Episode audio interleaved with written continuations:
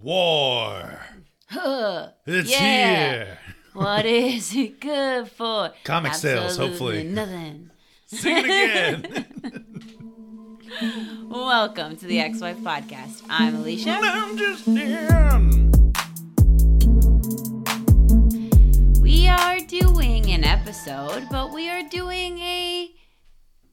I don't want to say a speed round episode, but a condensed conversation. Well, yeah, yeah, yeah, yeah. Let's yeah. call it a condensed conversation. We, I have no idea how that changes what we're gonna do, but it's what we said because it's already late that we're starting this. it's a mindset thing, you yeah, know? yeah, right. No, it's good. It's a good way of thinking in to the episode because we have things to do. Yes, it is the eve of when we leave for the Uncanny Experience, which is this Saturday and Sunday, and we head there tomorrow.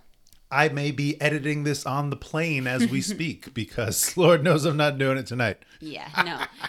we still have plenty of other things to do. Yeah, yeah, yeah, yeah. So, we're going to talk about this week's comics as we do, um, starting with X Men Unlimited, number 104.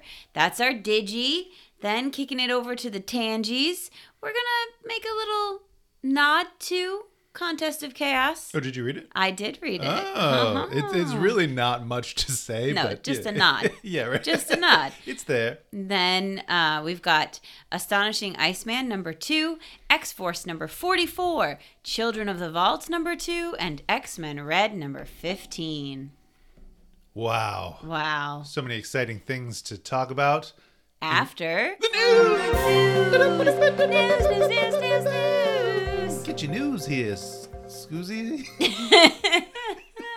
news. news. There's not much news. Uh, top of the list, you know, Marvel, if you don't give me news, I make up my own news. I make us the news. Yeah, that's right. Make us the news. Uncanny Experience, top of the news, That is right? top of the news. Just mentioned it, but we are prepped, ready, excited to experience the X Men life. yes, I am so pumped actually. Who are you cosplaying as? I uh I will be Kitty Pryde and something else that I can't tell you. Yeah, yeah, yeah. Hey, I'm cosplaying. Oh yeah, you are. I have two costumes. One is one that I just threw together and very low effort, but still there. yes. Multiple man, Jamie Yes. Madrox, especially inspired by his Krakoan era lab suit. Yes, indeedy. I need to go get the work goggles from downstairs because that's there you go. Write that down. Yep, yep, great. And Mr. Jason Wyngarde, Mastermind, will be making an appearance at the Hellfire Club. Ooh, that's exciting. Yeah, the experience is going to be really, really fun. I cannot wait. And there are a handful of you all that we get to meet this weekend in real life. It's so cool. It just we were talking with Chad back and forth from Graymalkin Lane, who we have not met in real life, No. just about how excited we all were to meet each other. And then some of the other people that I know are going to be there, and just to just to meet new people, reconnect with people that we've met before at previous cons. yeah, it's going to be a grand old time. Wow, it's going to go mm-hmm. by so quickly, but yet Literally blink and it's over. and exhaustion will set in later. Hey, I started doing this. I, I don't know. Maybe I'll cut this out after, and I'll be like, "Yeah, you don't need to talk about it." But I started doing issue recaps as social posts. Yes. and I thought that that was a really interesting idea. Right, where the day or two before, that's my plan, my hope. Mm-hmm. Is to revisit the past issue and pull out a plot point or two that are important that will carry on into the next issue. At least what I think. I think that's a great idea because there are like a whole month between issues. and so a lot of plot points, Yeah. especially if you're following all or a handful of books. it's a lot of comics to keep track of, so it's nice to get a little refresh. And I already want to read them again anyway, or at least flip through the art. And added bonus, it gives me social media content. Yes. And I hate coming up with social media content. Something checked off the list. Uh, feed the Make content machine. easy. X Force Declassified. So the Declassified series continues with Mr. Benjamin Percy stepping into the chair. Ooh, that's a title announcement? Oh no, that's Oh. the like the Declassified series of interviews. Oh, dang. I just got so excited. Yeah. He- Okay, continue. a couple of things. One to call out that the Colossus arc is coming to an end after having started in issue one. Ooh. So the, there is there's a question from Marvel. It's like, hey, it feels like it's at the crescendo of where it was. I mean, they kind of allude to that Yeah, in yeah, this as we get in. issue. So and that's it. That's all we got for news. okay, well, what about personal news? what do you have for personal news? Do you have any? Yeah, I do. I I have. I'm putting my foot down, and I've decided that I'm going to to be taking it easy for New York Comic Con, and I am going to bring two cosplays with me, and that will be it. Wow. The first I'm going to bring is Shadowcat because I'm going to force myself to make it. And the second is going to be Erica Slaughter. Yeah. Something's Killing the Children. And that's it. Both of them are comfortable. Both of them are low low stakes as far as like foam armor, none of that. Like nothing just difficult cloth. to wear, nothing difficult to maneuver in.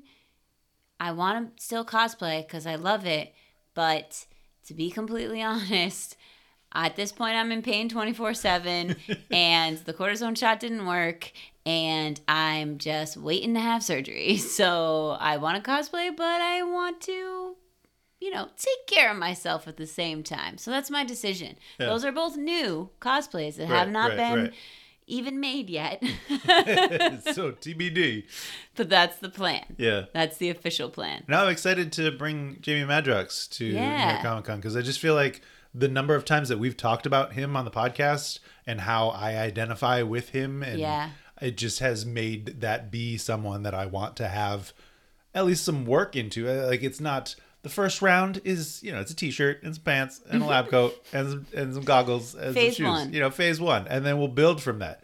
I'm obviously never going to catch up to Mr. Scott Free, who is Oh my Jamie gosh. Madrox. Yeah, but the, then the you could- bodysuits and the that that that's could be his dupe. I'm saying that's what I said to a couple people on social media. It's the best to show up as in a convention because even if there are other people as them, Mm-hmm. then that just it's what it is. Dupes and dupes and dupes. Dupes, dupes, dupes, dupes. what other character would be good for that kind of thing? Like a multiple. Logan. I mean, Logan, yeah.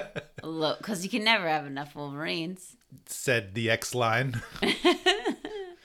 my personal news. Yeah, what is it? So I had my last official practice with my current improv team. Oh, yes. and it was a merged practice with another team because one of the other coaches couldn't be there. So Ah, yeah. We were where this is mixing with other people that I hadn't seen in a while. One of them, a friend Randy, who had just recently finished Swords of X, which I didn't have the heart to immediately correct him as Ten of Swords. But then we just dove into like a 20 minute conversation that other people were like a part of the circle, but then gradually They like, were did this like No. secret moonwalk walk "There- away. There's nothing in this for me. This isn't for me. But he had so many questions about the line, about the X Men, about current comics. He used to work for Marvel, and he, you know, loves comics and grew up reading them. But So dope. so we were just talking about it, and he was like, "Well, I do have one question, like, and you've answered literally every other question that I've had, so I am assuming that you know it. Of when Wolverine is resurrected in House of X, he's resurrected, but doesn't have adamantium." And I was like, "Oh yeah, they addressed Oh. that. It's like literally, and and to." To think that I had just flipped through it as we were building our lesson plan for Yeah. the Krakoan era, I was flipping through some old issues and saw the punch bowl of adamantium that Forge and Wolverine talk about before he asks for an adamantium surfboard that we see 20 or so issues Oh later. Oh god! Here we go. Animanium surfboard all then, over again. and then Moira cut Banshee's okay, face good off. Good grief. Yeah. Skin Hey. suits, ugh. meat grinders, Ah. adamantium skeletons. Bub, bub, bub, bub, bub. All right. We got a poll. There are four Yeah, comics in that okay. poll, Four comics in that poll. which is a great, that's that's a healthy That's a poll. solid poll. it's a good poll. Who won that poll? X Men Red. What's the percentage? Forty-seven percent. 64%. Oh girl, that was very wrong. yes. Yes, it was. You you had very little faith in it. But also, I mean, that's actually a good prediction because of there being four. like right, that like makes that's sense. that's double, almost. That's almost half the vote for one comic. My It's guess. over half. No, my guess Oh, was gotcha. just about half the vote. Right, right, right. For one comic, yeah, that's true. All right, X Force is number two. It is not. What? Children of the Vault, which come on. Your face right now, it, it doesn't dissuade my love for this series. I'm so excited about Children of the Vault. Children of the Vault is fine. It's good. 21% for Children of the Vault. Okay, then X Force. Then X Force Then with Astonishing with- Iceman. 12%, and then Astonishing Iceman with 3%. All right, three percent. No okay. goose egg. No goose No, egg. no goose eggs. Which is good, which is good, yeah. Captain Two Michael had a general question, wondering if we had any ideas for a miniseries that we would like them to make. So, like a Fall of X miniseries. I mean, first came to my mind because I was messaging with Sketchy X Men Legends, who had posted his customs of the exterminators. Mm. And just to think about what the exterminators' response would be in the Fall of X landscape and how that would change the tone but still bring that energy that was really interesting to think about. Like so my answer is let's do the same thing again. Like hey it was fun. Let's do a round two. Let's bring those exterminators back. oh and i can't remember who it was. I was talking to online about children of the vault. They had said that it was kind of a waste that some of bishop's war college students weren't there and i agreed with that and i thought that that might be an interesting ad even though i love children of the vault. I'll say it again. I'll say it a thousand times. Michael's idea was a pet heroes series which i think would be Oh, kind of cool like jake the land yeah. shark uh, you know, jonathan the wolverine. Hmm. I don't know the answer for me because all my characters that I want to see in books are, are- in books. yes. I'm pretty happy right now. You're in a good so- place right now, at least until all the, Yeah, the we fearful just- looming of right now. what they're saying about we, Kate. We're just gonna st- honestly. what do you? Why do you have to bring that up? Because I'm readying you for the fall. I'm not gonna be well. If Kate dies, look at me. When? Look at me. Stop. if Kate dies, Yeah. I will go in for real serious mourning. I'm literally feeling myself starting to cry thinking about it right now. I will be unwell, so everyone prepare. We might have to do a week of Justin alone on the podcast because Alicia will be curled in a ball. Oh, that would be insane. How would I even do that? Like multiple. I don't know, I- but they can't. two not, perspectives. I can't. They're not gonna kill her. Oh my god. Oh, I'm gonna have a panic attack. Michael also felt that or feels that Onslaught is coming back after last week's Immortal, the darkness of Charles Xavier, which Ooh. I don't know. I, I would be interested to see what they would do with him again, but we have recently seen Onslaught in the think- Way of X and Onslaught Revelation as a tool of Orchis. Yeah, I think it would be more interesting if Xavier just turns into a villain. and just see what he would do as a Magneto type character. Yeah, Mm-hmm. I, I would be interested in either. Interesting that I, I wanted to go off of this idea of X Men being X Men Red being the top book of Mm-hmm. the vote, right? There was a lot of conversation around sales that came up. A, a comic shop had Oh. posted about how sales had been declining in his X readership over the last year. And it, it really sparked a lot of conversation about how people were feeling about the line, how a lot of times it was confusing and overwhelming and not knowing, especially with the starts and stops. And I had just previously done this out of interest. I had been looking at sales for the top 50 comics each month for a set of months that I don't want to get into because I, I really enjoyed the research because data is fun. Data is amazing. For And number of months. maybe I made some folders and subfolders to look at it across years. I don't know. Oh my God. Who cares? That's not what the story is about. The story is about the fact that I was unaware that X Men Red was selling so little. X Men Red was number 43 out of 50 in the top 50 comics of August 2023 Wow. one of the lowest, if not the you know, one of the lowest of the X line. That's crazy to me. Right. That that blew my mind because everybody talks about it being so great. Everybody loves it. Everybody like it always wins book of the week when it's up. Always wins book. I don't think it's ever lost. Yeah, that's true. And I guess like that it hurt my heart a little bit. The other part, eh, the fact that Children of the Vault number 1 was number 50. It still made the list. And I think, you know, it got me thinking about how a title like that doesn't really have a whole lot of name brand recognition in the title itself. Right. And the cover, you're hoping they catch your eye with a cable and a bishop. You're like, oh, okay, 90s Right. heads with the time traveling dudes, let's go. Let's go. But ah, I love it so much. And I know you're indifferent about it. We'll get into it. We'll it get when we into talk about it. yeah, it. we'll get into it. Oh, we, yeah, we will. So, time to talk about that X Men Unlimited Infinity comic. Dazzle me. Sorry, Jumbo. Dazzler Dazzler. So basically, Dazzler has to have her conversation with Jumbo about the fact that she can't re-wear a dress that she had already had. First of all, isn't that like a girl rule perpetuated by girls? I mean, it is, but it would feel especially so if the case was a famous Okay, first of all, wait, for an wait, awards. Hold on, hold on. Not perpetuated by girls. It is an expectation that you do not wear the same thing twice to two major events back to back. And- So if but- she but- were but- to, whoa, whoa, whoa, whoa, whoa. But who, who is that expectation caused by? It's not caused by girls. That's like one of those like societal patriarchy. Yeah. For, okay. Well, you know what? Because if a man wore the same suit two events in a row, no one would think anything of it. Exactly.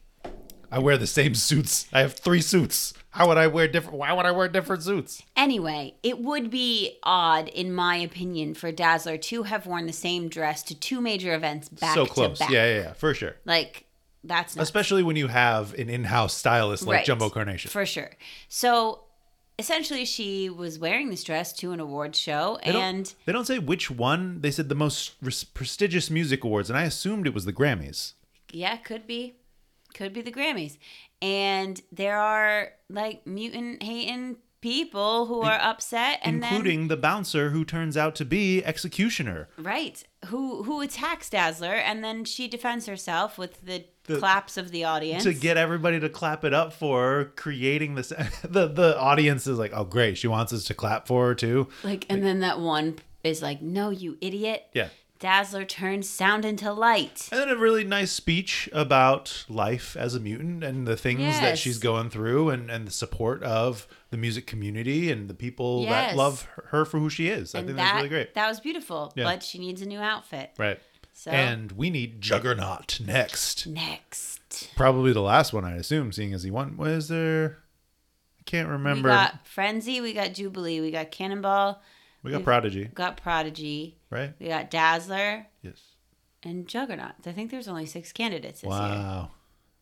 Written by Steve Foxe and Stephanie Williams. Art by Noemi Vittori. Colors Pete Pantazis. Letters Travis Lanham. Big C's Travis Lanham. What do you think about this one? I thought it was fun. It did feel a little bit darker than the others. I mean, the other ones had conflict, but I feel like was this the first like full out Mutant hating bigot? Yeah, yeah, I think so. yeah. So I guess they're potentially getting closer to the timeline of the gala Right, right. as we Things are them. getting darker and darker as we continue on. Yeah, they're like, oh, remember though. Everything's doom and gloom. terrible. Except an Iceman. Yeah, Iceman. Uh, before we talk about Iceman, oh, we're going to talk about Venom, let's talk annual about number one. Venom for a second. Did you enjoy I, I, I knew I I had to buy this. Freaking loved this comic. Right, and you remember that Dylan is now Venom. Yes. Okay, great. Yeah. I did remember that. But okay, let's talk about it. I love Venom. Yeah. I love Deadpool. Yep. Venom and Deadpool together.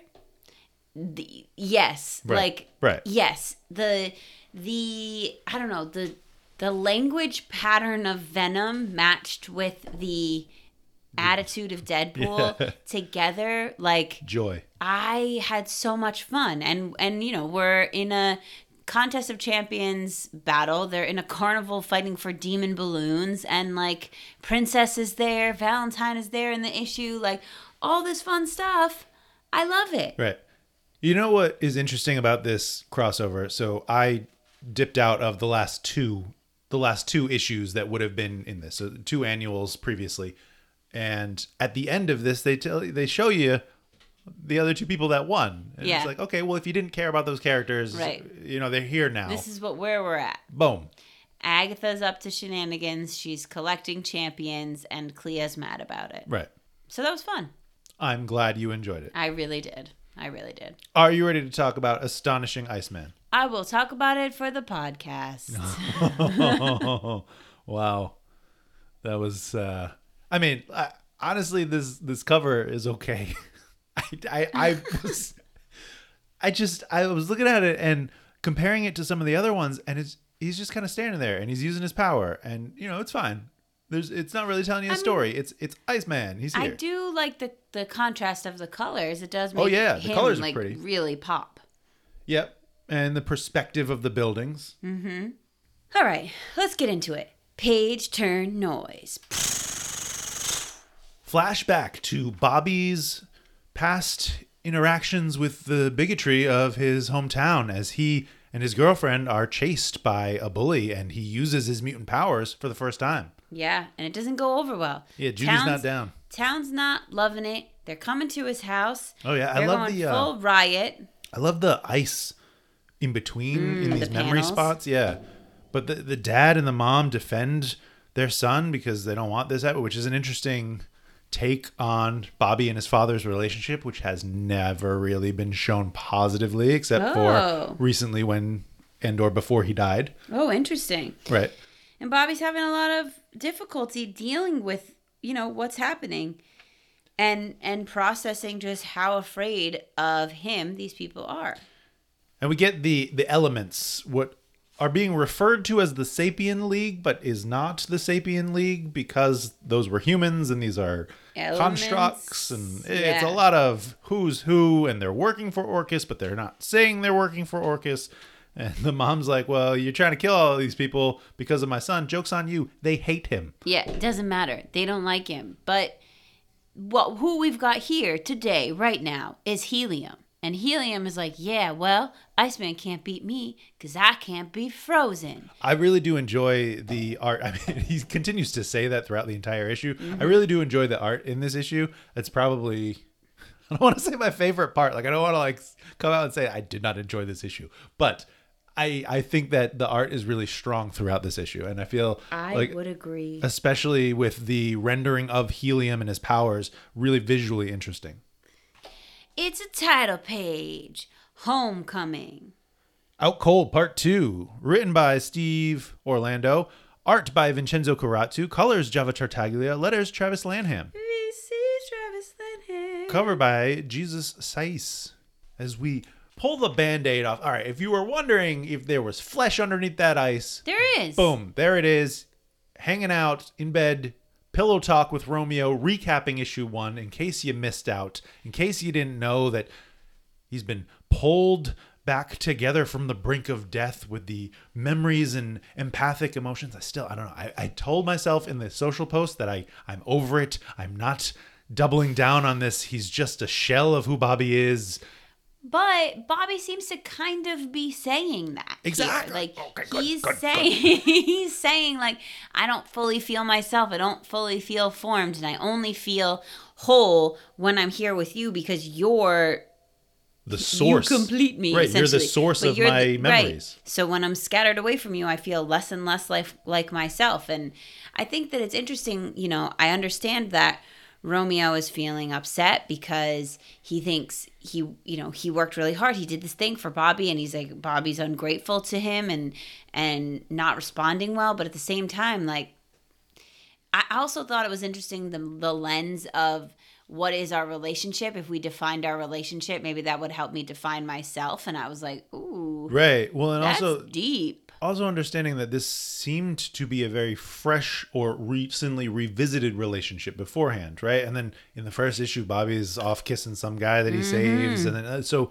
the emotional investment that Romeo has doesn't seem to be reciprocated, and also.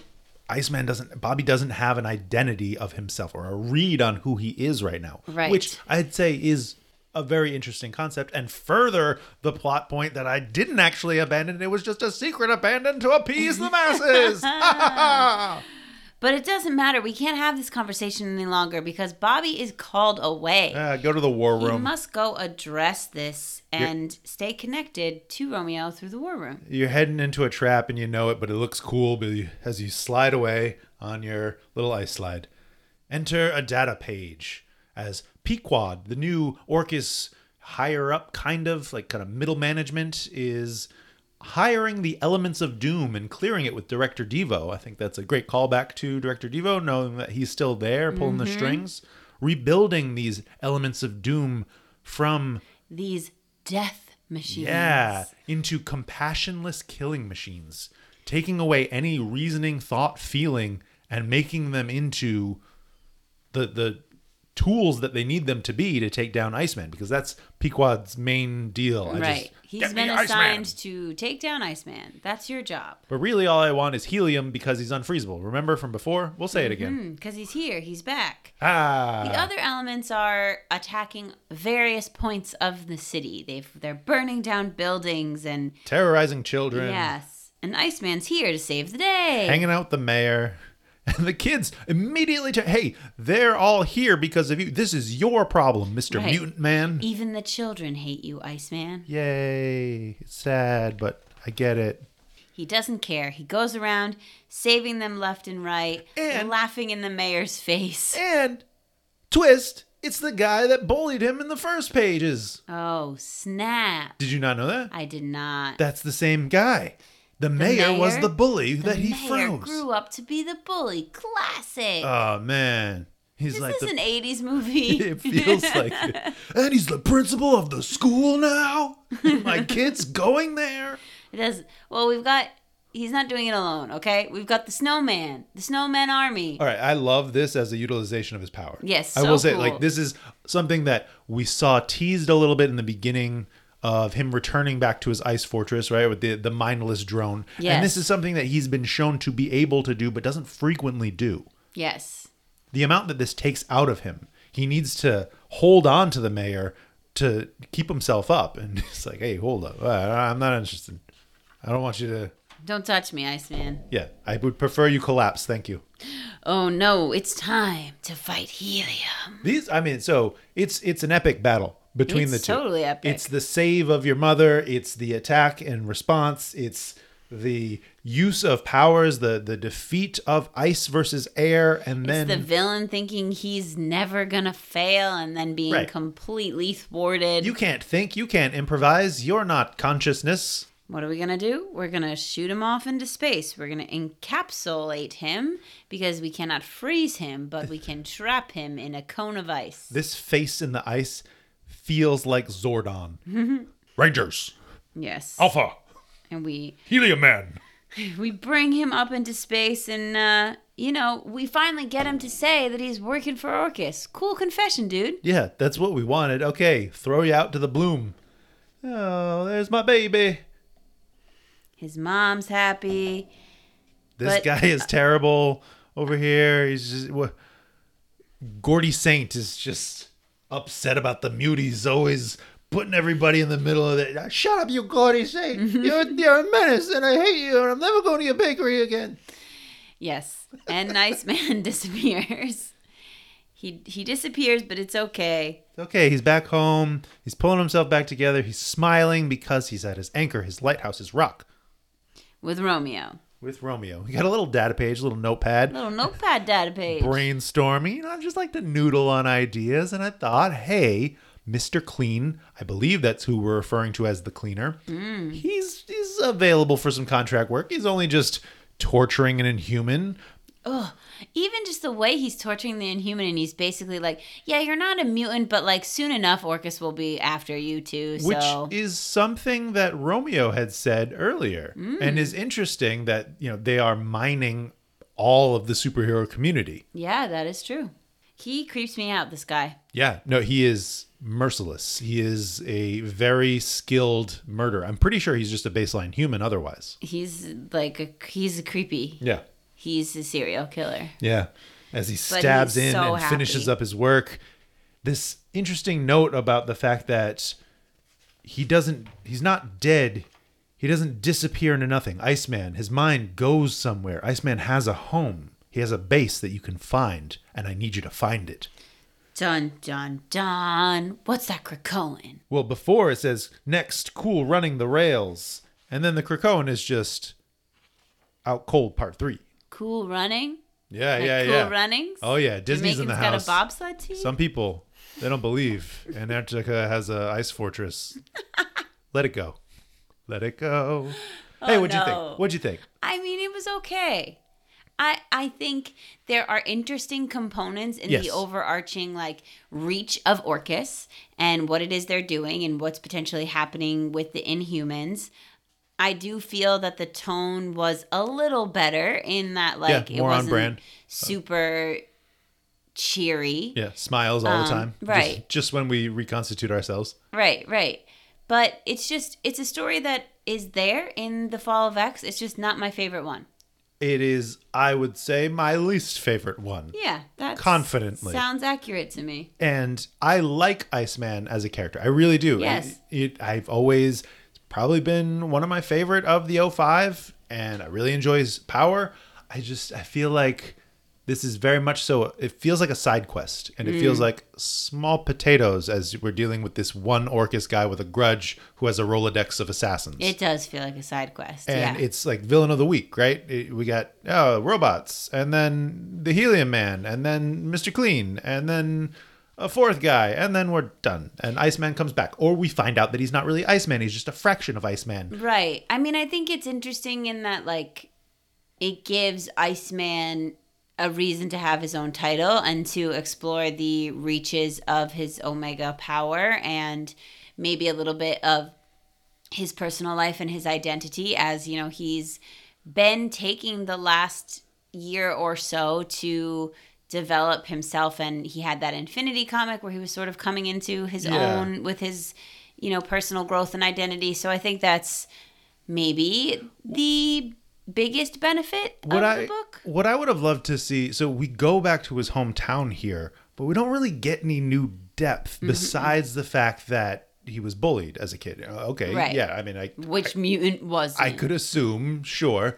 But I think that this was an interesting opportunity to reconcile with his father's death or Mm. to show the the concern or or how his mother is feeling about the state of mutant culture in Yeah. the fall of X environment. I just feel like this was played as a, a light touch point of, you know, okay, this is a little bit of who Bobby is. Yeah, but I think that that's kind of on theme with what we were saying before. I essentially, the word you used, light, like it is a light-hearted.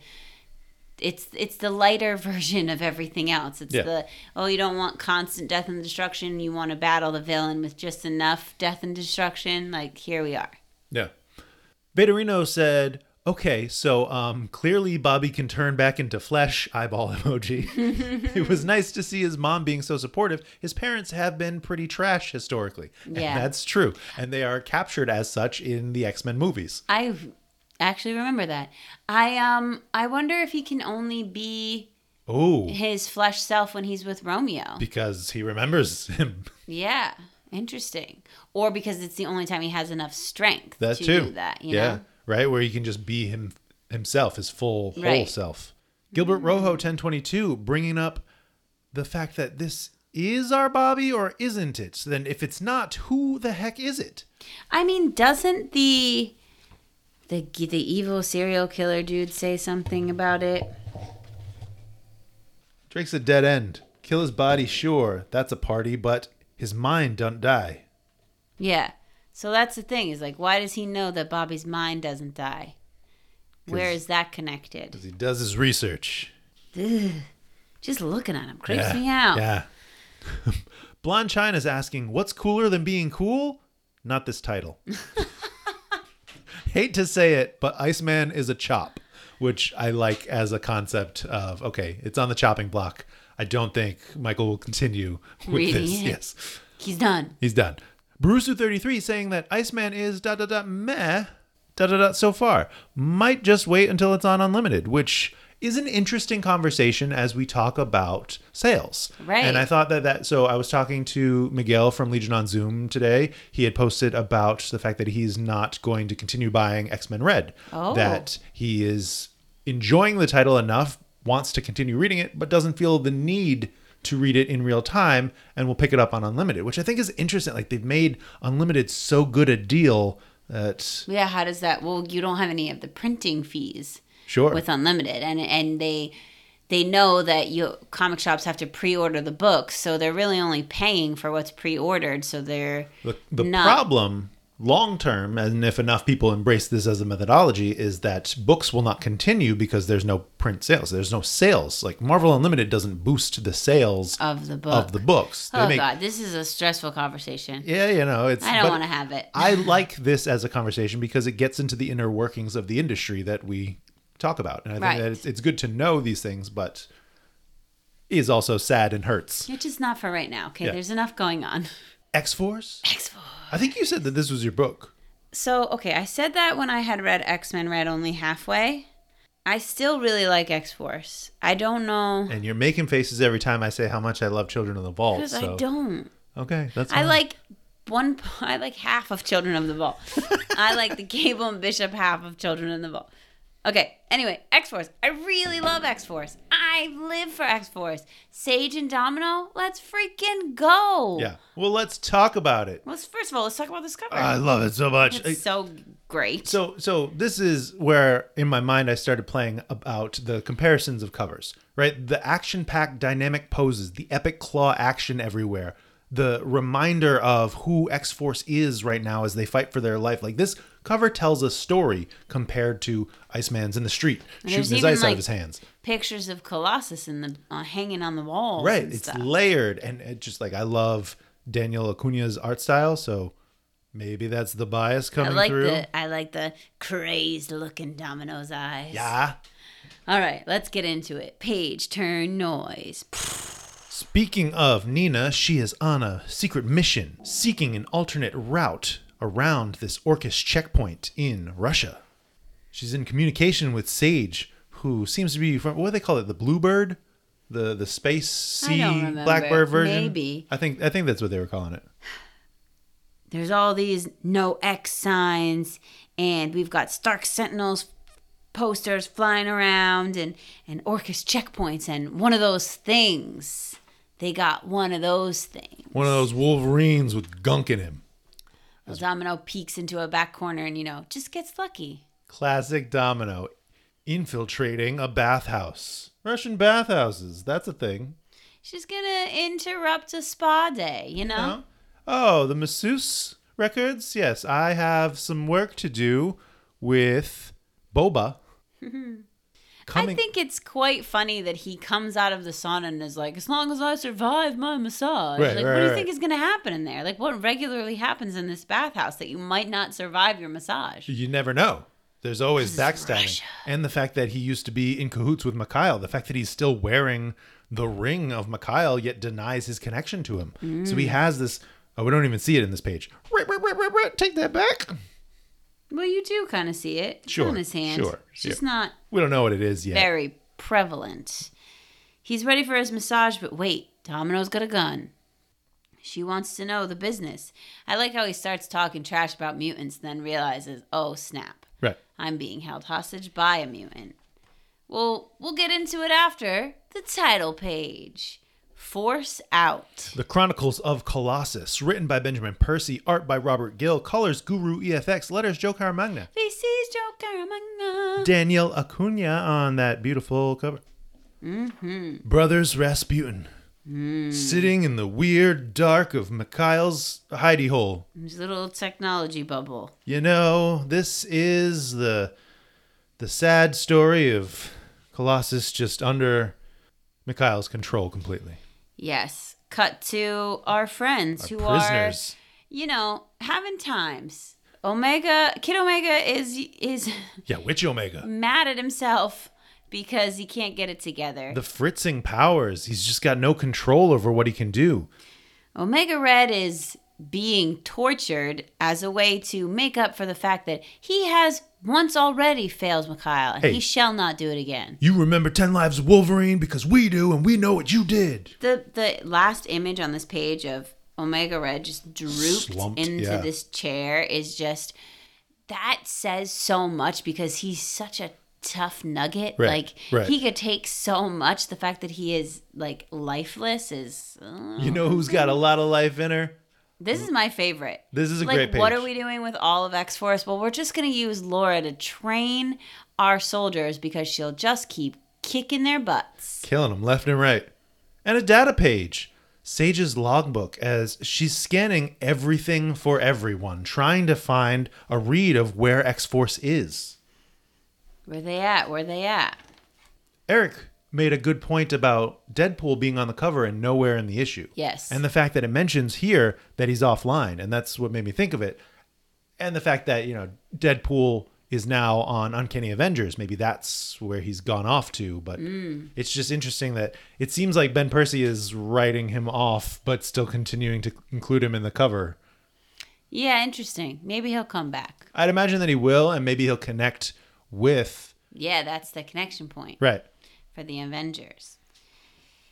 Domino's little interrogation is kind of interrupted Yeah. because Boba's buds find him. we can hear Yeah. Bulba's buds.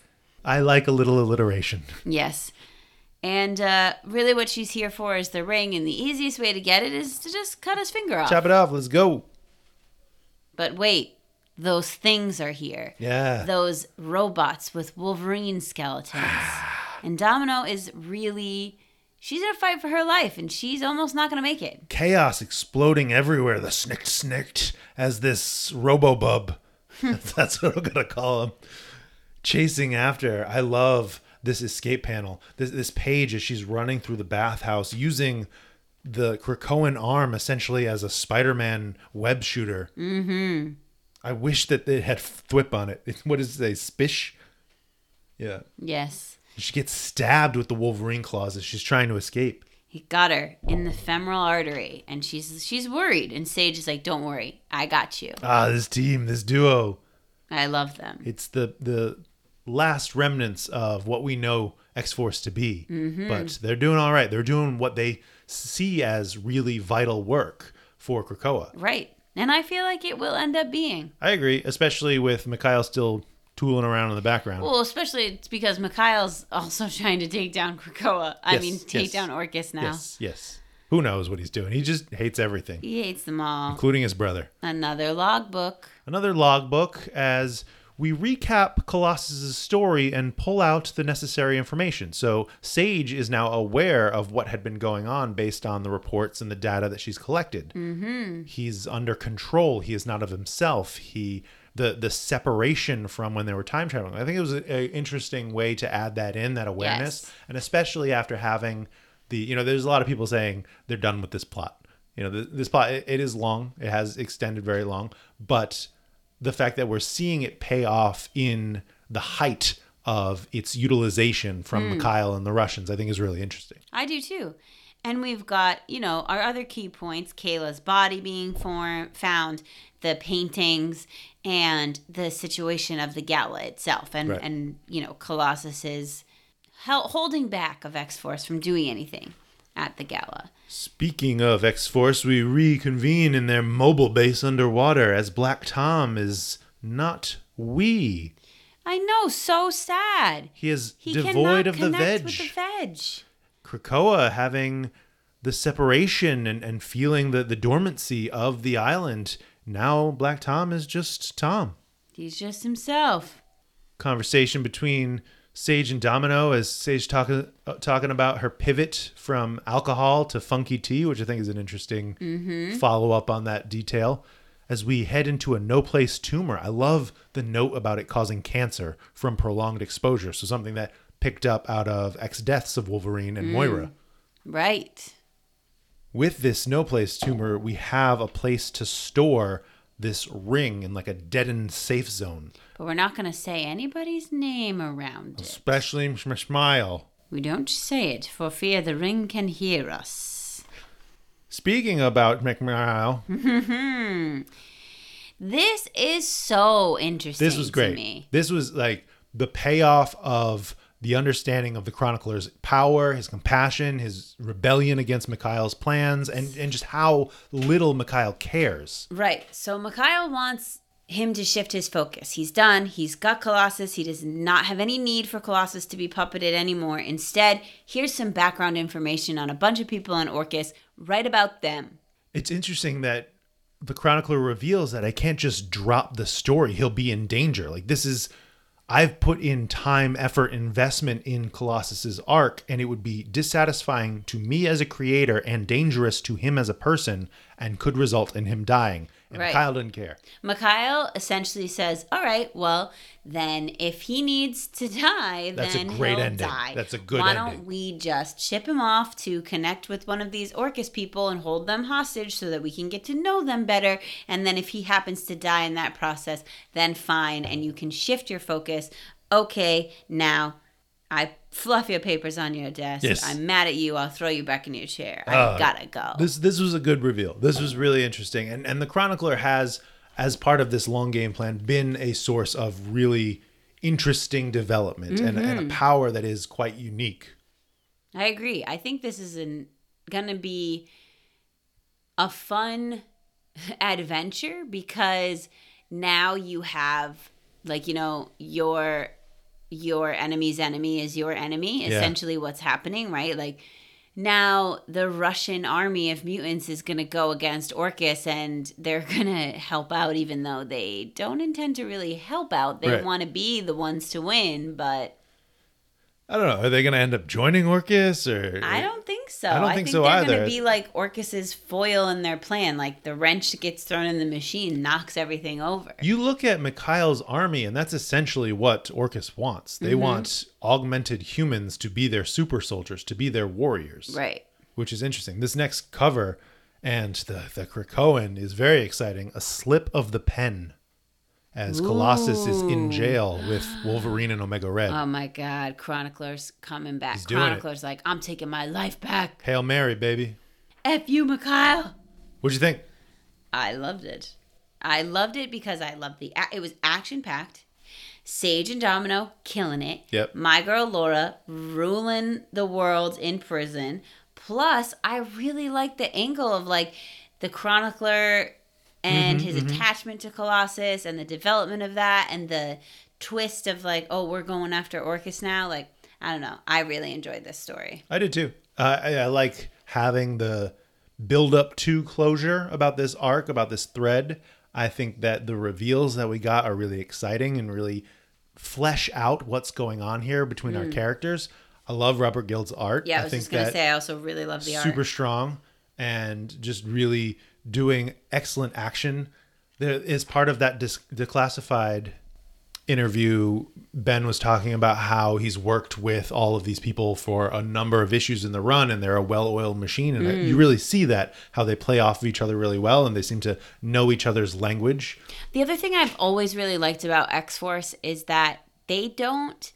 It's not e- ever easy for them, Right. right? Like they're they're going mission to mission, but they're Except generally Except for Deadpool throwing at Nimrod Beast, and then uh, oopsie, okay. like that. Was. Justin, geez, Louise, I'm talking about like in general. They don't like walk away from a battle with no scratches.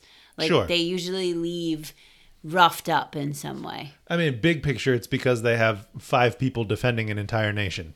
But that's my grudge from the beginning that if you're going to have a CIA defense network, that it should have more employees. Look at the Pentagon. Come on, Charles. Yeah. Blonde China saying, X Force, be X Force, and leave my Omega Red alone. Hmm, I know. Poor Omega Red. I have a soft spot for him. Love the dynamic duo of Domage. Oh, Domage. Or maybe Domage? Domage? Sage? Yeah. I don't know. Domage is fun because it sounds like damage. Michael can't wait to see who Mikhail targets in Orchis. Yeah. I know. I was trying to look at those pictures and see To if I could figure out. I would imagine that it's not going to be someone that we don't know, but maybe. Just some random foot soldier feels like a Well, okay. Here's the thing. This image that he shows, the bloom. it looks really. It that's the bloom. Yeah, so that's because the it looks very similar to this thing that we see in Children of the Vault. it's in Iceman. It's also where the X-Men had saved the Orchis scientists that one issue. yeah. No, I know what the bloom is. I just there was something imagery in Children of the Vault that I. JR Matt and D wondering why is Mikhail all of a sudden wanting to help his brother? And I don't know if he's uh, really trying to help his brother. He seems No, like he he's trying to get a use him as collateral damage or He also wants to go after Orchis because Orchis is in his way. Right, right, So right. it's not really like helping aiding, the mutants, right? Yeah. Which I mean, you could see it as the mutants could see it as, but they're also uncovering the longer plot that Mikhail has been at. Right. You know, it, it's the enemy of my enemy is my friend or my I don't know, Yeah. I don't know what you were saying. I Me mean, neither. that is the right phrase, but, but that it doesn't really apply, here. Everybody hates each other. They're all terrible. right. Eric Huffman asking the real questions Where was Wade? He was on the cover, but I can't remember what happened to him exactly at the gala. So he he went off. He was like, I'm, right. I'm done left. waiting He- here. He went to go dance at the gala. right. He wanted to go dance. Who knows if he actually made it? He's also not a mutant, so Right. he probably didn't have to resist. Right. So how did he get out though? Ah, he's Wade. He went through a gate anyway. He was like, "Ooh, where are all these people going? I gotta just follow them, Right, right, right. in." He had to be able to leave the side island somehow. Vaderino really wishes Dr. Reyes was on the team. She could totally have resisted. Poor Black Tom looks so sad too. No. I think that would have been cool to see Cecilia here because she had been at least a background element of the larger X Force team in the beginning and, and working with and developing like health solutions for them. And also with her shielding abilities would have been an interesting add to the think tank that is Sage, someone to play off of. yeah. Warlion hopes that the Colossus and Chronicler plot gets resolved in the next issue or two. And I think that it's going to. It's on its way. It's on its way. The, the covers that we've seen over the next two, or at least that I've seen, uh, for the next one with him in the jail, and then the the next one after that, where Mikhail's basically about to stab Colossus with what looks like the Cerebro sword, if I'm remembering it correctly. Oh, Louise. It's an epic cover. But doesn't Beast have the Cerebro sword? Who knows? Isn't it going to send him traveling through time? Ay, ay, ay. How does it work? How does it work? Tell me your secrets, Ben Percy. Tell me your secrets. Oh, I just got his new book. oh yeah. I didn't mention that, but I just got his new novel, and I'm really excited to read that. Start reading that on the plane Oh, when I'm not editing and or reviewing my notes for the classes, or sleeping. or sleeping, or watching whatever I download on my tablet. Are you excited about Children of the Vault? Yeah. Oh no, don't do, that. Tell me, tell me honestly. Tell me about that cover honestly.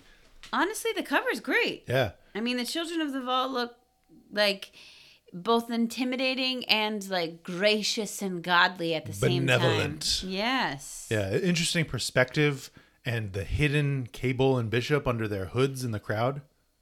What? Ah, I knew you would. Yeah, yeah, yeah. I had to say it. Nice. I like that. Yeah, I do too. That makes it better. Yeah, it does. Love it. Here we go. Page turn noise. Martillo's dance. He observes the humans and their customs, but never gets to enjoy it himself. I think this is interesting because the culture of the Children of the Vault, they're raised in this time displaced society outside of regular humanity, and they don't get joy. They don't get recreation activities like this or, or love, essentially. He just wants to dance. Just wants to lay the hammer down. He just wants to go boogie on the dance floor. But you know, you know who else wants to lay the hammer down? The Time Bros. The time bros, and Bishop, here to take you to another place where they can interrogate you. I think I enjoy the action sequence. I think what gets me the most excited about this title is yes, the vault itself, the threat of the vault, but also these two characters. Them- These are the people I'm Yeah. here for in this title. they're very seasoned fighters. They come with a knowledge of how dark it gets, especially with mm-hmm. firsthand experience, even beyond just Xavier seeing it in Moira's lives. Like they have been in the darkest of timelines. Community mm-hmm. reference. And I just like their dynamic, you know? Yeah, yeah, yeah. Well, you know, they have this like frenemies. Yeah, you We know, are- that seems to be my most favorite kind of Sure. dynamic. You know, we don't actually like each other, but we're all we have. Right. We'll make it work Body slide by three together. together. Title page Become the Future. Lay your hammer down. Written by Deniz Camp. Art by Luca Maresca. Colors by Carlos Lopez. Letters Cory Petit. Cory Petit. Yannick Paquette and Guru EFX on that cover. Before we go any further, I would just like to say my lack of love for Children of the Vault has nothing to do with the writing or the story itself. It just has to do with like Your disinterest in the children. Right. I don't really care about the children. Well, because you never read their initial appearances, and I don't know. I think they are an ultimate threat amongst a sea of ultimate threats, Hmm. right? So it's like, how do you differentiate who is the biggest of the bads? Yeah. Yeah. So now we're gonna we're gonna learn about them a little bit. and their work, their their good work around the universe. More examples of their quote unquote heroism. These threats from all across the Marvel universe, turning hearts and minds into champions of the children. This call out to the Avengers, the zombie Avengers. Warlion pointed out uh, Shuma Gorath, who I believe it might just be in. I tried to do some research on it. Marvel doesn't own the name to Shuma anymore. And I don't know if that only extends into movie properties or if it also reaches into the comics, but they had called it something different in Multiverse of Madness. So Doctor Strange fights, I think they called it like Gigantics or something like that. It's just a giant eyeball with tentacles. Ah, I wasn't sure what Shuma even Sure, was, so I was waiting to I- figure out. I was like, I saw the confusion in your face was and I was like, like, are you right. talking about a person? Are Give you a talking about a descriptor. place? You're talking about the giant eyeball octopus. This- I get it. this uh one call out that I'd like to say the faction of super guardians that are radicalized from the Shi'ar and are attacking the earth hmm. fighting against I I think that's just an interesting point especially with how close the Shi'ar and the mutants are especially through Alpha Flight This sort of look throughout history and this, oh my God, the children are here to save us. This feels very much like the beginning of the Eternals movie to me.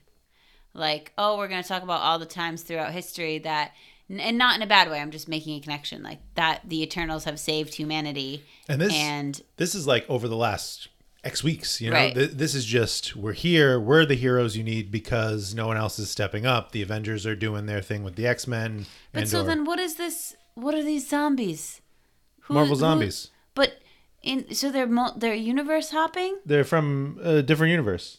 So the zombies came in from another universe, and the Earth the vault 2149. sa- saved them. They're, they save the people. That's what they do. They're heroes. Become the future. It's a lot of attacks happening. Embrace the message. You know, it's a No, I will not embrace the message. it's a, a supercut. You know, we're we're going all around. This page, ooh. You have not read, or I guess there's not really much to read, but the Nuff Said issue. So it's a it's an issue of classic comics where there are no words. It is mm. entirely a visual. You did read Giant Size X Men Jean Grey and Emma Frost, Yes. where it's a I don't want to say shot for shot, but an homage to that issue, the way that Russell draws this inner mind citadel of Storm, yes, and I they remember go, that. they break in and they try and rescue her, and they find the virus, yes. and that virus is actually from the Children of the Vault, which is an interesting connection that I'm just realizing now. Oh yeah, I just saw your face light up. I did. I did. It seems as though they have this ability to protect and or infiltrate this type of mind defense, which I think is cool. Mm. Okay, so a data page. What is what happened here? The children found out that they were held captive by the by the mutants. and that they're their mad about it. their campaign of terror across conquering the galaxy was actually a, a sweet little dream. It was not real. It wasn't real. It was just mentally induced into them. And they, as a society, decide that they are not strong enough. They well, maybe they're not. They're not strong enough, but that they want to cook a little bit more. That they are mm. going to just. They've got the anger. They've got the freedom. Now we're just gonna simmer on it. We're not gonna release it just yet. We're gonna upgrade another round. Let the future decide the future. So the way that they work, hmm. they they produce the next generation. That's why so many of the characters, you know, Camino twenty three, Sangre one forty two, Orando eighty four, like these are all that version of that person yes. as they project and evolve their powers, abilities, their mental thinking. Martillo, martillo, martillo. Yeah, let's get to the good stuff. Uh, this, is, Cable. this is like a cop interrogation. I love this split cut as the narrative. So as he's infiltrating the citadel of Martillo's mind, Right. so likely in some kind of, I think Eric asked something about this. I don't know if it's, I assume it's connected to the astral plane, but Right. that this is the fortress of Martillo's mind. That Right. he is, in fact, you know, even these statues that represent him and his ability to wield this massive hammer. I'm gonna make another call out to the 100 that only me and Blonde China will get. But in the later seasons, there's like a chip that they have inserted, and then when you're inside, you can be inside another person's mind if you're sharing space with them. Like if the chip is anyway, you live inside the chip. It's a whole thing, but. The glory and grace of the five. Yes, the prime. The five. but anyway, like each person's memories are held in a different thing, and like Clarke's are held in this like cell that she was kept in when she was a prisoner. So there's like this idea that you have to journey through to find the right door to find the answer. And that's what that's the vibes this is giving me. Hmm. Hmm. Hmm. I got the reference. Cool, three people. What is the message? This fighting back, the tete-a-tete between the two of them as Martillo has comparable defenses to Cable's attack and it feels him in his mind, but sends his defenses. Mm-hmm. And what is what is our friend Bishop doing this whole time? What's he up to? Breaking into the X Mansion, 1407 Graymalkin making a comeback. Why does it look so good? Shouldn't it be in shambles? Yeah, I mean technically it has been seen with much more destruction and or growth because it's not been capped and various villains have been living inside of it. Who's who are all these guards hanging out here? Orchis because they assume that this would be a place that mutants would return to. This use of Bishop's power. So a couple things. So the use of Bishop's power, this is unique and new, I believe. Not something that I've seen readily. The way that he is repelling and or disrupting different energy fields so that he is not picked up Not by detected. the various surveillances that the Orchis agents have set up around the mansion. Because who knew there was an underground arsenal at the mansion? Cable did because he's a time traveler. Because it's his. crazy man that he's like, well, I'm just gonna go back to before when they didn't know about this, and I'm gonna dig myself a bunker and put a bunch of guns inside Why is he singing "Take Me Out to the Ball Game"? because baseball is X Men and X Men is baseball.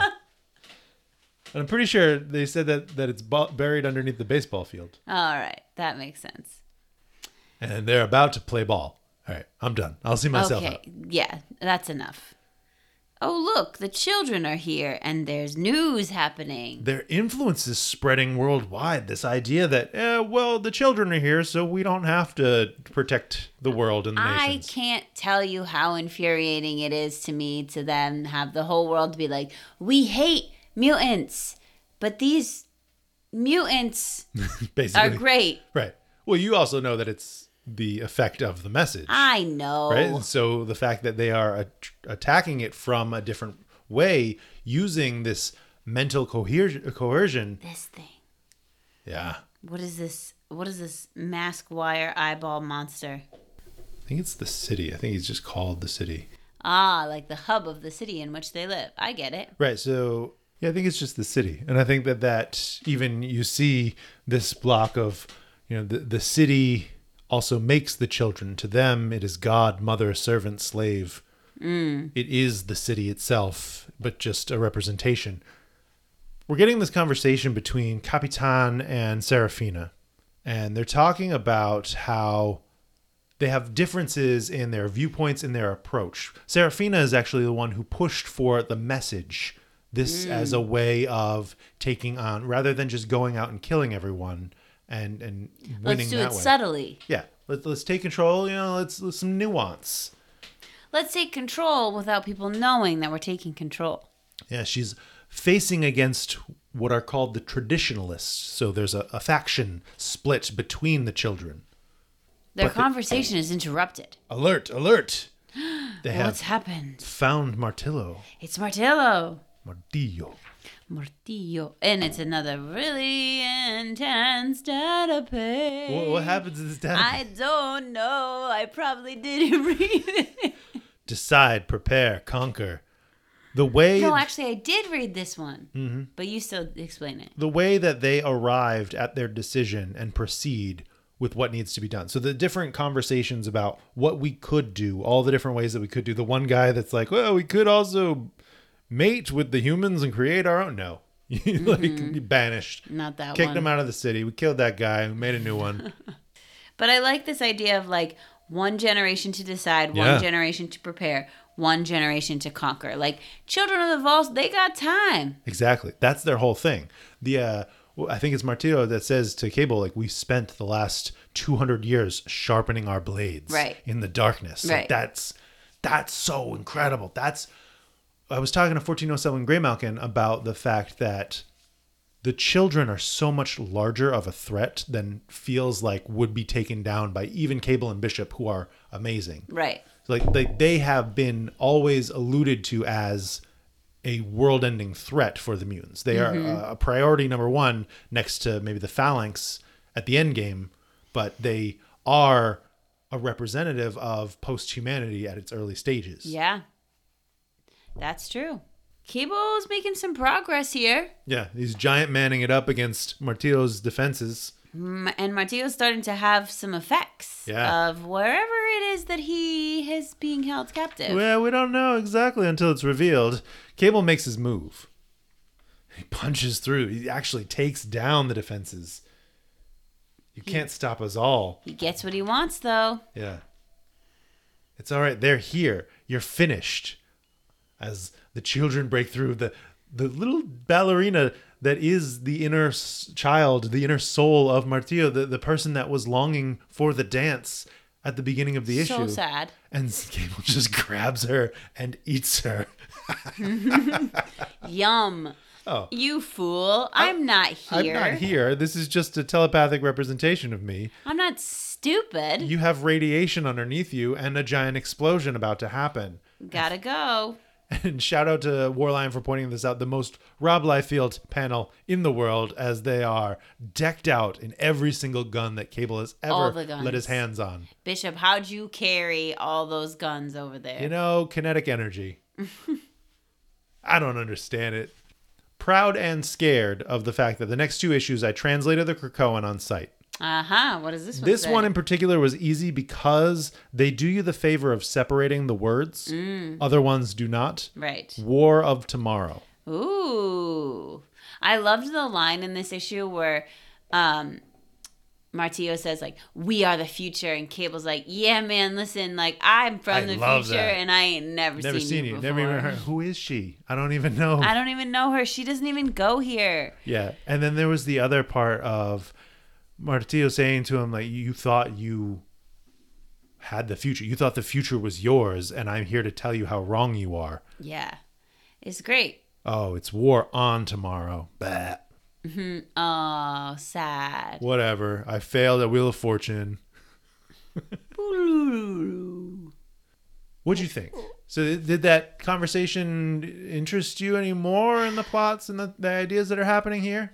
Here's the thing. I'm interested in the ideas that are happening. It was more so like the Definitely the dense beginning data half- pages. Yeah, the, the the data pages were oof, a Yeah. lot. Sure.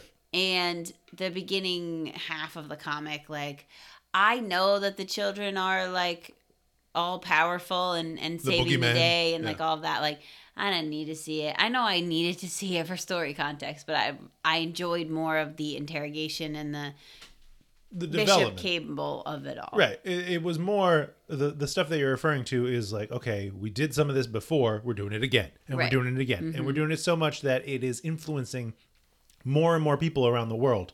I thought it was really interesting, Capitan pointing out how small the world is. right How like they, they we prepared for thousands of years for this, like just this little blue marble with these, these- weaklings peasants that we're going to kill them all and just start from scratch. Martillo saying that their plan would potentially result in 1% of the population surviving. yeah That's insane. I like it. I, I really like this. Even if it's just these two characters, the threat it feels really big and comes out of something that has been teased for a while. Like I mentioned, the conversation that I was having with Derek and agreeing that this feels bigger than should be resolved by mm-hmm. these two, but I'm really excited about the our first point from the Pikachu relative to that. Uh, it would be kind of disappointing if they took out the entire threat, just the two of them. Yeah. Personally, I think I don't know, but I think there's a, a lot of unrealized build. Actually, I disagree. Really? Yeah, just because I want to see the two of them do something crazy. Sure. I want to do. I want some like Rambo Terminator like. I mean, that's going to be an epic next issue as they break into the city. That cover of them outside of the city with all their guns. I mean, I think in realistic nature they would need more people, but I think for the purposes of this story, like seeing the two of them go ham on the children of the vault and like come together and be like, oh, I actually like this guy. Like, Yeah, yeah. I'm here for that. We're story. friends now. Yay! I just love their different approaches and ways of dealing with things. Great utilization of their powers. I really enjoyed the art. I really enjoyed the the plot. Like Deniz it seems to be having a lot of things that he's pulling Mm. from and bringing into this, and a lot of uh, someone someone teases up with this in a question later, but a lot of metaphor to life and the world and Mm. the message. So let's let's talk about it. The Pikachu starting us off wondering if the more peaceful faction of the children are influenced by Darwin, Oh, I wonder. which I think would be a great payoff of that as a plot point and would help to push the side over to Bishop and Cable, Yeah. right? To have them, I don't know, pacified, but at least thinking about something more compassionate. He's in their system. The fact that Serafina is the one that was at that moment where Forge and Darwin were talking, right? So she might be influenced by Darwin, Darwin being in well, the city, yeah. right? I thought that was really interesting. Really like that. Love it. Want to see it. Blonde China is hashtag team elevationists, Serafina's side, and can't Mm-hmm. wait to see our boys take on the city. Yeah. Yeah, that's gonna be an epic Let's third go. issue. You know, whatever you don't like about the the comic is going to be resolved in that because you get the two boys with all their guns taking Yeah. down Just everybody. shooting things and causing mayhem. Yeah. Super Smiley wondering what we think on the social criticism of Children of the Vault. And that's kind of what I was pulling at the beginning of our, our reflection of the issue. The message, right? So mm. this this control over what people know and what they're being able to to act on, I think is really interesting. Even just the the way that we as a as a world provide for our people and or defer to people that that come to save us. Well, what's interesting about it is the idea of the message is meant to be like more subtle, you know, like they're saying it's easing into people's minds. It's letting them them have this idea, but also our deeds are adding to that idea. Right. So it's going to make them feel like they had the idea Yeah, themselves. you guys thought of be the future. And I feel like that's exactly what happens with like social media marketing. Sure. Like that's exactly what happens with like if someone was to have control over an algorithm and what's being shown to people and this like slow play of messaging of like, oh yeah, you want this. Need it's very like capitalistic and consumerism based and Mm-hmm. it's really the way our world functions so it's interesting because you you look at it and you go oh my god that's terrible and then you're like wait a second that has happened to me on a daily basis Right. like I, I love it. right I love why it. did i buy a backpack with 47 pockets because everyone on tiktok tiktok had a backpack with 47 pockets and eventually i was like i must have a backpack with 47 pockets This is why I don't go on TikTok. tiktok is basically the children of the vault I 100% agree. Eric Huffman is loving the Cable and Bishop team up. They make a great one two punch, complementing each other's power sets. And then we were talking about before, confirming if this was in Martillo's head or on the astral plane or some kind of combination. And I Mm. think it's through the astral plane, Cable is moving into His mind. Martillo's base, his, his fortress in his mind. but cable has telekinetic or right Both. telepathic powers right so that's That's why. He's in, yeah, he's in. I feel like he's inside his mind versus on the astral plane. But We also must be Little using the astral plane to project across the distance because he's not in the room that Martillo is in. He's just Right. sending his His yeah. visual. Okay. Yeah, yeah, yeah, yeah. Remspringer loved the way that Bishop applied his powers while sneaking into the mansion. The the push and pull of the detection. I thought that was a really unique application of what he can do. Yeah, that is super cool. And um, I've never seen that happen before, or at least to that degree. So really exciting to continue to find new ways of interpreting powers. Warline calling attention to the Marvel zombies and that they're from Earth 2149 and first appeared in Ultimate Fantastic Four. The Children of Tomorrow are the people that the Maker makes in Ultimate Fantastic Four. So that's actually their name. The Maker often is considered analogous to the city in that head, the helmet, uh, this idea that in this world, because Reed Richards does not become the Maker, the children are essentially what would be Got it. right? So that divide and he's pointing out like is it just me or is Camp showing us that he's a super ultimate fantastic 4 fan by bringing that in and is he making further connections? I think that he might be playing with that to, to specifically call out this FF reference and to have something that already is analogous to Yeah. a version of Reed. I think that's really interesting. Speaking about Fantastic Four references or offshoots of, how did Orchis get their hands on an Inhumans fork? That's the in the mansion, kind of emanating out Ah, the yes. energies, right?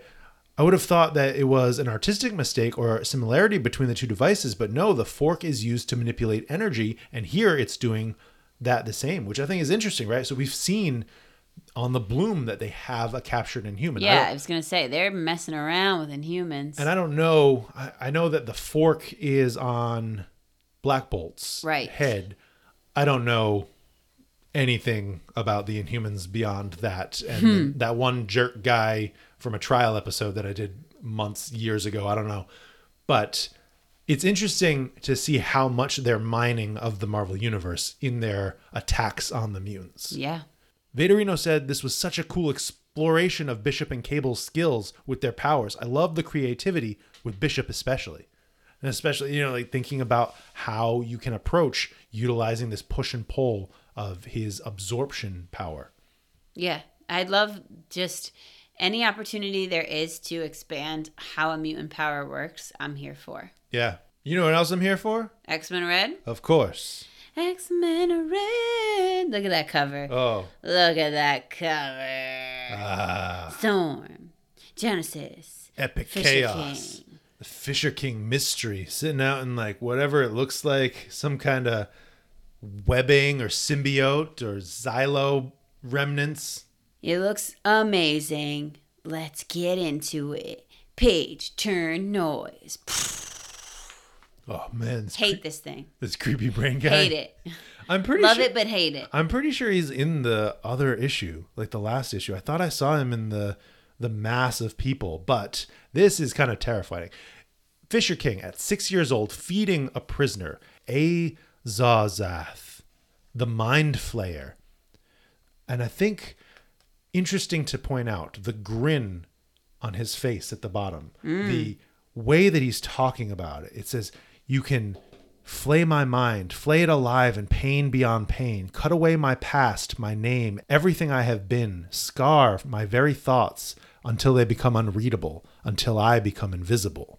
So this happens. Mm-hmm. I'd assume that this happens, right? This is what he's seeking. And because he says this is my earliest memory, so essentially, like this is the last thing. This is the moment of his previous life that he remembers because it's the moment that le- leads him to his life after this point. Right, where he starts to plan and prepare his long game plan to take down from the inside. Flashback to the future in the war room. The effects of Xilo playing in Fisher King's history, the two of them connecting and not actually speaking to each other, just kind of like digging through his mind. Hmm. Because it seems like Xilo can't actually speak to Fisher No. King. Can only they can only like Send impulses yeah and messages, yeah. give the vibes. which is so interesting. So we're getting that sort of internally for Fisher King as we're we're as a team taking a look at what's what's exactly happening on Arakko right now. What territories belong to who? Where's Genesis at? What's the plan going to be where where are we going next? Yeah, tax strategies all around. Title page Arakko Divided. Nothing and Nobody. Fisher King! Written by Al Ewing. Art by Yildiray Cinar. Colors Federico Blee. Letters Ariana Maher. PC's Ariana Maher. Stefano Caselli and Jesus Aburtov on that amazing cover. Cut to mm-hmm. age 15. Sneaking through. Praise Tarn. Yeah, it is exciting to see Tarn. Praise Tarn. Praise love you, Tarn and- You're crazy. Yeah, yeah, yeah, yeah. As they're, ah. they're talking about Solem and breaking Solem, using a way to gain access to his adamantium skin to work that into his children, his creations. Mm-hmm. And we meet for the first time Fisher King's wife, Yeah. Zora. who says, No, no, no. Oh, whoa. Calm down. Mr. Stabby Guy in the dark. Don't be doing that. You're just going to make things worse. That's not the right move. this isn't how we do it. We got to do it better. And if you're going to kill somebody, you got to kill them all. So let's not. How'd you feel about this map? I like it. You love a map. I do. And especially a color coded map that that shows map. the update of where we are with the war, the the split with Isca. You can't call out Isca here and not expect to see her in the next issue or two. Right. Right, She's I- called out a couple times. Yeah, a number of times, and and even in last issue, right? She is still a major player of And the she, story. She's got her own little territory over Yes.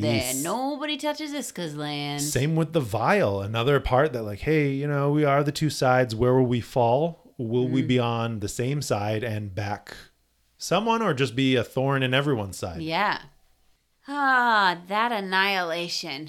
It's really just controlling everybody's minds. whispers. I, I feel so bad for Sobunar here as he's just like, hey, do we really, we don't really need to do this with my children, right? Like, we don't, he doesn't seem to want to be a part of Genesis's cadre. yeah, do you think he chose the wrong side? He's feeling the effects? I don't think that he has control over his choice. I feel like he was influenced by, Ah, annihilation? yeah, Second thoughts. But that silly double headed dog is like, no, no, Lycorn. no. Everything's great. Follow Genesis till we die. yeah, which I think is interesting. You're so wise, Genesis. So I was looking into because I wanted to see there someone mentioned something about Lactuca, and I wanted to refresh on what her seat was. Mm-hmm. And Lycoan, the two wolves, sits in the seat of stalemate. So I was looking at the the Great Ring seats because they are consulted when there's no clear winner to see both sides of something and to be able to pick a, a, a point to move forward. Idyll, the future seer, was the seat of stalemate before. So the person that can see the future makes sense. I just I never felt too aware of who each of the council members were, or at mm-hmm. least the the distinctions of their seats. So I wanted that little refresh. I don't know if you recognize these two, Castor and I can't remember the other one's name, and I don't even think that it's mentioned here, but I'm pretty sure they appeared in Cable for the first time, and they were like making a mess in England. I I just I remember them showing up in that Cable like Babel series, I don't remember. and it but was when I Cyclops. Cyclops and Cable go and break up the fight and and take down these two. Ah. Ora Serrata. Orosorada is mad. Mad about Aurora has destroyed all of Arakko. The way that she's, She's- changed the civilization has weakened every inch of ruined it. It's ruined, and we have to be careful about how we go forward because everyone is weak, everything is weak because of what Aurora did. Now, status exotica. Use your blood for, I'm assuming, one of the first times, because talking again, similar to Cora, right? This ability that both of these two characters have to augment, to change someone's power or, or physicality. Why would someone want that when pride is so highly Right. valued in Arakkii society? Ah, Exotica's gift. We're going to take the children of Sobunar and turn them into something else. Something more. But first, off into space. Peeper and Hairbag, they're still alive and on sword. Because they got stuck on the station during the gala. Yeah, if we were down on Earth, we'd have gotten Xaviered, which, whenever your name gets turned into a verb, it's never a good thing. Thank you for that, Peeper. I love it. Yes. Storm is saying, "What? What is this? Why is Genesis coming at us in a boat? Don't Doesn't know- she know? Does she know who I am? I'm Storm." Come on, the water, the, the airs. You gonna come at me like this? And then Roberto says, mm, "I think there's a little bit more than just boats. yeah, Take a look at that creepy monster coming at us." but even st- to to not exactly reveal, but to flash forward to this as a strategy. Genesis knows how Storm is going to respond. She's Mm-hmm. playing her. This is a trap, Yes. which is so exciting about her as a character, Genesis. And and Fisher King is feeling something inside, saying memory. things are happening. Xilo's trying to tell me something, and I, I got to figure out what it is. To tap into my memories to figure out what exactly it is, and we get the new history of Arakko, chapter whatever that number is. Yeah, this was part of the conversation I was having, uh, or one of the points I made that, you know, this is a dense data page. These mm-hmm. data pages in general, and this font is doing nothing for anyone. this is just making it even more difficult to read because of how difficult it is.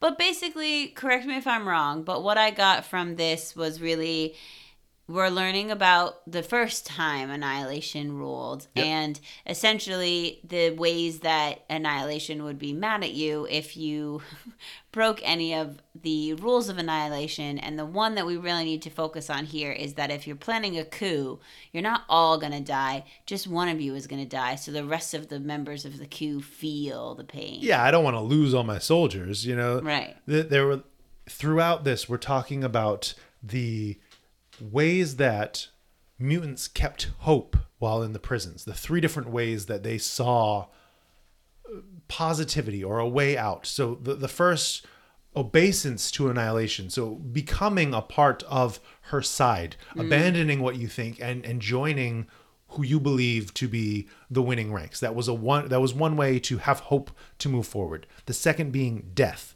You know, we don't fear a life that ends. It is an escape from this torment. And the third, rebellion, to fight, to stand up for the potential freedom. And as we transition to the next page and the night seats, hmm, we the night see that rebellion.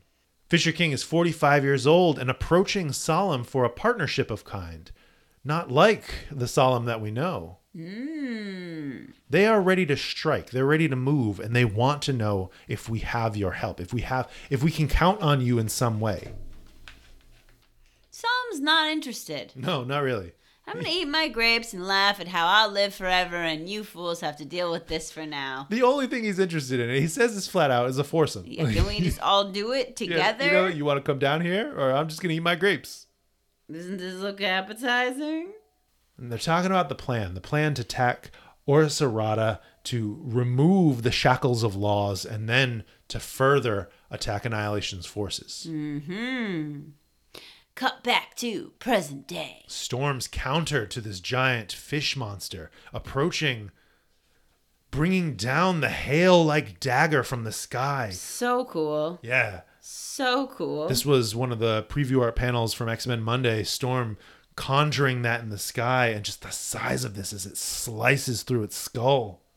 Boom. It's dead. Xilo coils in my spine. Something's not right. Merged as we are, he can only speak in warnings from his history and my own. The present becomes the past again. As we are 45 and a day captured hmm. immediately. And we see. Ooh. Well, first we see Fisher King and his wife are held captive. Zora, yep. Here we are. There's our, our children, Zen and Cora. Zen and Cora, as little babes. and this you know there, there's torment ready to be done bringing in the children to watch as the parents are tied up and someone's going to die Someone's got to die. We And- have to punish you, and this is how we do it. fisher king exploding over the fact that you, you can't kill my children like if anyone should die it should be i take it on myself zora says Was I supposed to just let you get there first? No, I swore an oath, my love, one I cannot break, to protect you with my life as she is disintegrated to bone. Ooh, yes, and uh, Annihilation has zero problems doing that swiftly and precisely. Oh, some big reveal here the secret of the betrayal. Hmm. Genesis wears the helm and speaks to plants, plants that are inside your gut. She is able to spy on them from the inside. And then That's such an interesting evolution of her power. Zen with this scowl on her face, weakling to her father as Rough. Yeah, that's intense, but entirely too Zen. I mean, not Zen like Zen. Zen. But yeah, yeah. and then inside, Uh. I have it. I know the answer. A little too late, bud. Quick, Berto, burn the body. It's too late. There are flora inside this beast, creating the Okkara gate, the thing that we don't need a corresponding gate to. We just need to plant a gate. The fact that, It grows in both places. yeah, it just grows this one portal that opens up and it grows out of blood. Mm-hmm. Mutant blood, Sobunar's children. we got a big old fish monster to grow from. this giant gate as the armies of Amenth, the summoners, the daemons, the white sword, and his men all come and join the fight. This It's doesn't look been a while, Rocco. How Yeah. you doing? It's time to push that Uranus button and bring Yeah. down an hour of Uranus. Yes, I feel like this is last ditch. indeed, it is time for that. The Four Horsemen is our Krakoan. Ooh, What'd you think? I mean, it was great. It was great. I loved learning more about the Fisher King. I like the flashbacks and the build up and the twists, twists Yeah, upon yeah, twists yeah. upon twists. So great. No, this is really great. Beautiful art. to both give us a satisfying backstory on the Fisher King and up the stakes to an unruly level that we weren't ready for. I don't think. Like I was fascinated by Fisher's story, the way that he has been plotting this Mm-hmm. strike and revenge since he was a child, and how this has become all his identity. It's Right. all because it was burned away who he was. Right. Well, he was he always wanted to end Annihilation's rule, and so I think, you know, it coming back is is a oh no, I have failed my mission in life. Yeah. How do I restore it? Mm-hmm. Yeah, those all those years that he put into his efforts, the fight that he fought to take them down, the way that Al is using Xilo as a way to engage with Fisher's past, connecting the two of them, the, the strategy, the uncomfortability that Sobunar has with what's going on. I loved this issue. I thought it was really good. Yes, it was great. Some questions. JP Didomaso wonders if any of the horsemen will join Storm's side. Death. Ooh. I've been waiting for them to be reunited. Yeah. You think it's death? I think it's Death. Hmm. Interesting. I mean, because of- Death is the only one who has a connection to Storm. That's why I say it. Sure. The only reason I, and maybe, I guess it might depend on where Tarn's forces fall in the, the divide. And I'd imagine with this giant army now coming through the gate that they would stand with Ororo in some way. Mm-hmm. And, but that just makes me think of War and her relationship to Tarn having killed her husband. And, you know, Yeah. Interesting. Well, what if War and Death go? what if they all go and they say, You're not a real mom, you're some You're some puppet. Yeah, some demon helm. Gilbert Rojo, ten twenty two, calling out for Storm, my queen. She is she is the winner all Mm-hmm. yeah, around. for sure. Always and forever, Storm. We actually had a a couple of people on Instagram asking about Abigail Brand and her betrayal and if it got resolved and where she has been. Yeah, where's she at? just a few people were like, "Hey, Abigail Brand is someone to bring up," and it made me think of I would be surprised. So, so she ran off off panel, Right. right? She escaped Fisher King, which I don't really know how, and I don't know if that was a conversation. Maybe they found an understanding of who the real threat was hmm. in Genesis in the oncoming war. I don't know how much he knew at that point, but I also thought it would be really interesting to see if she had reconnected with Beast at some point off panel, right? Because they have met previously in the last year or so on Arakko, and they are both terrible people, Yes, they are. and they both want destruction, but they don't want destruction of soul. Like that is th- this war here is only just going to destroy even further Right. what Brand is trying to build, what Beast is trying to protect. Right? They, they are not good people in terms of doing things politely or or civilly, but they have things that they want to save. But the only thing is, I just really don't want Brand to come in and save the day here. Right. You don't want Brand to be redeemed because you hated her the entire time. Despise her. Yeah, I know. Blanchina said, Holy X Men Red, where to begin? Hmm. Glad to finally, even if slowly, start to move and learn more about the OG horseman, bringing up death and his glare. Mm. Michael can't wait to see what the Locust Vile have been up to, the way that they have evolved, the way that they have grown. And no, not Trojan Biohorse. This issue was the Genesis War I was looking forward to. My only question is what happened to Fisher King? Did that brain guy do something? He had this menacing smile implicating that he did. Mm. And I agree. I think I think that he did. I think he had to. That that was why that Fisher King at that age went to him to be able to be undetected by all of the forces of Amenth. Yeah. Six year old with so much gusto. Yeah, so much planning. I mean, you're six years old. You've lived in a prison for your six years of life. Mm. Vaderino shouting him out. The Night Seats, Fisher King Origins, Storm, basically Shiva in Final Fantasy. Hmm. but it's the reveal that Genesis whispers to plants, even at a micro level. That is a wild level of power, Right. which is so cool. Yeah, that's a whole nother, like, oh no. Oh dear. Right. Like, We're in big trouble now. We've only actually seen her display her control over plants, uh, uh her control over flora a couple of times in battle. Hmm. But to have a different interpretation of how you can utilize a control over plants, I think is ah wow. Can, Yeah. Can Storm listen to clouds? Like what's up? I think it's interesting. This is a counterpoint. Barusu 33 wondering if Genesis is actually a true threat, not feeling like the protagonists are in any real danger. It feels kind of easy. And I understand that because we're kind of like meeting at the battlefield, but the amount of power that each possesses and the size of this army. Like, I Yeah. remember the threat that was the White Sword and his 100 men, the threat that were the, the horsemen of the apocalypse. And we haven't really seen Genesis do much beyond fighting with that sword or, mm. or kind of like kind of showing her strength. But I think once we actually see them go off, I think it's more like as a leader, Right. she has the ability to bring together all of these other people who will destroy them. to move everyone. Like she is the one that rallies all of the disenfranchised, the people that want to be back at war, want to be into their namesake as Arakkii people. yes. Warlion thinks it's ironic that Weaponless Zsen's powers in reading people failed to read her father.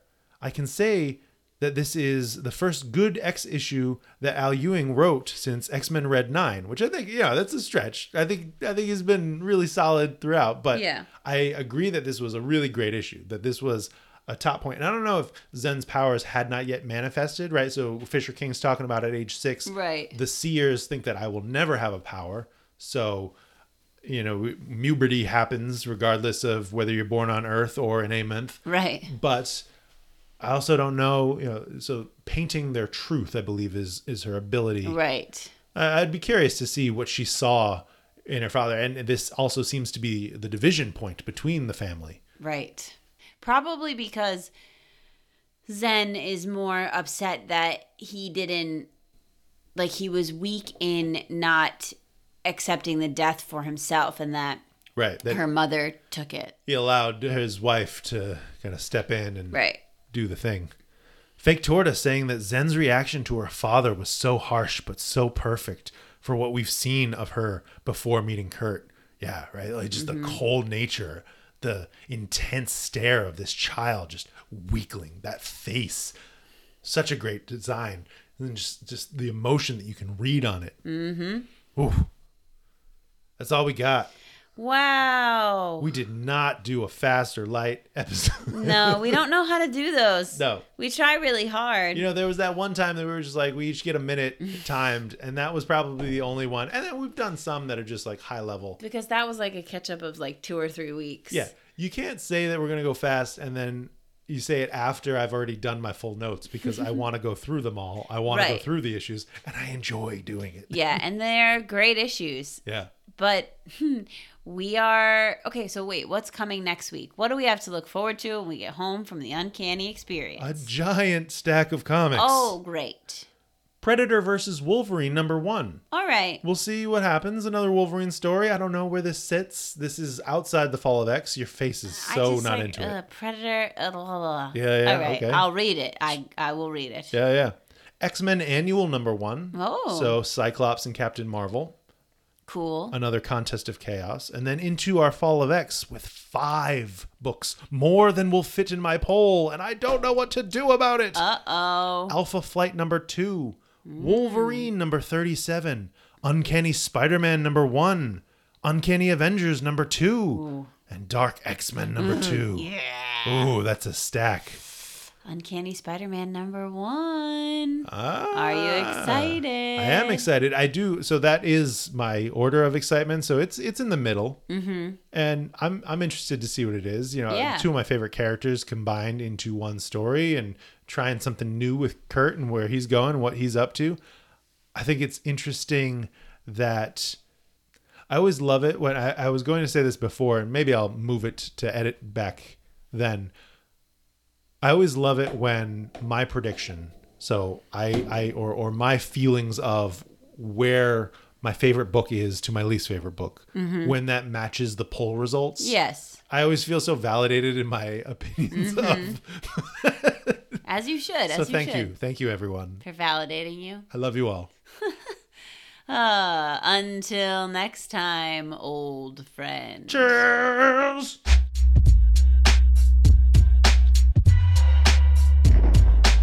Thanks so much for joining us today on the X Wife Podcast. Be sure to leave us a review and tell your friends. The X Wife podcast is produced in Providence, Rhode Island by Alicia and Justin. Our music is by Quan.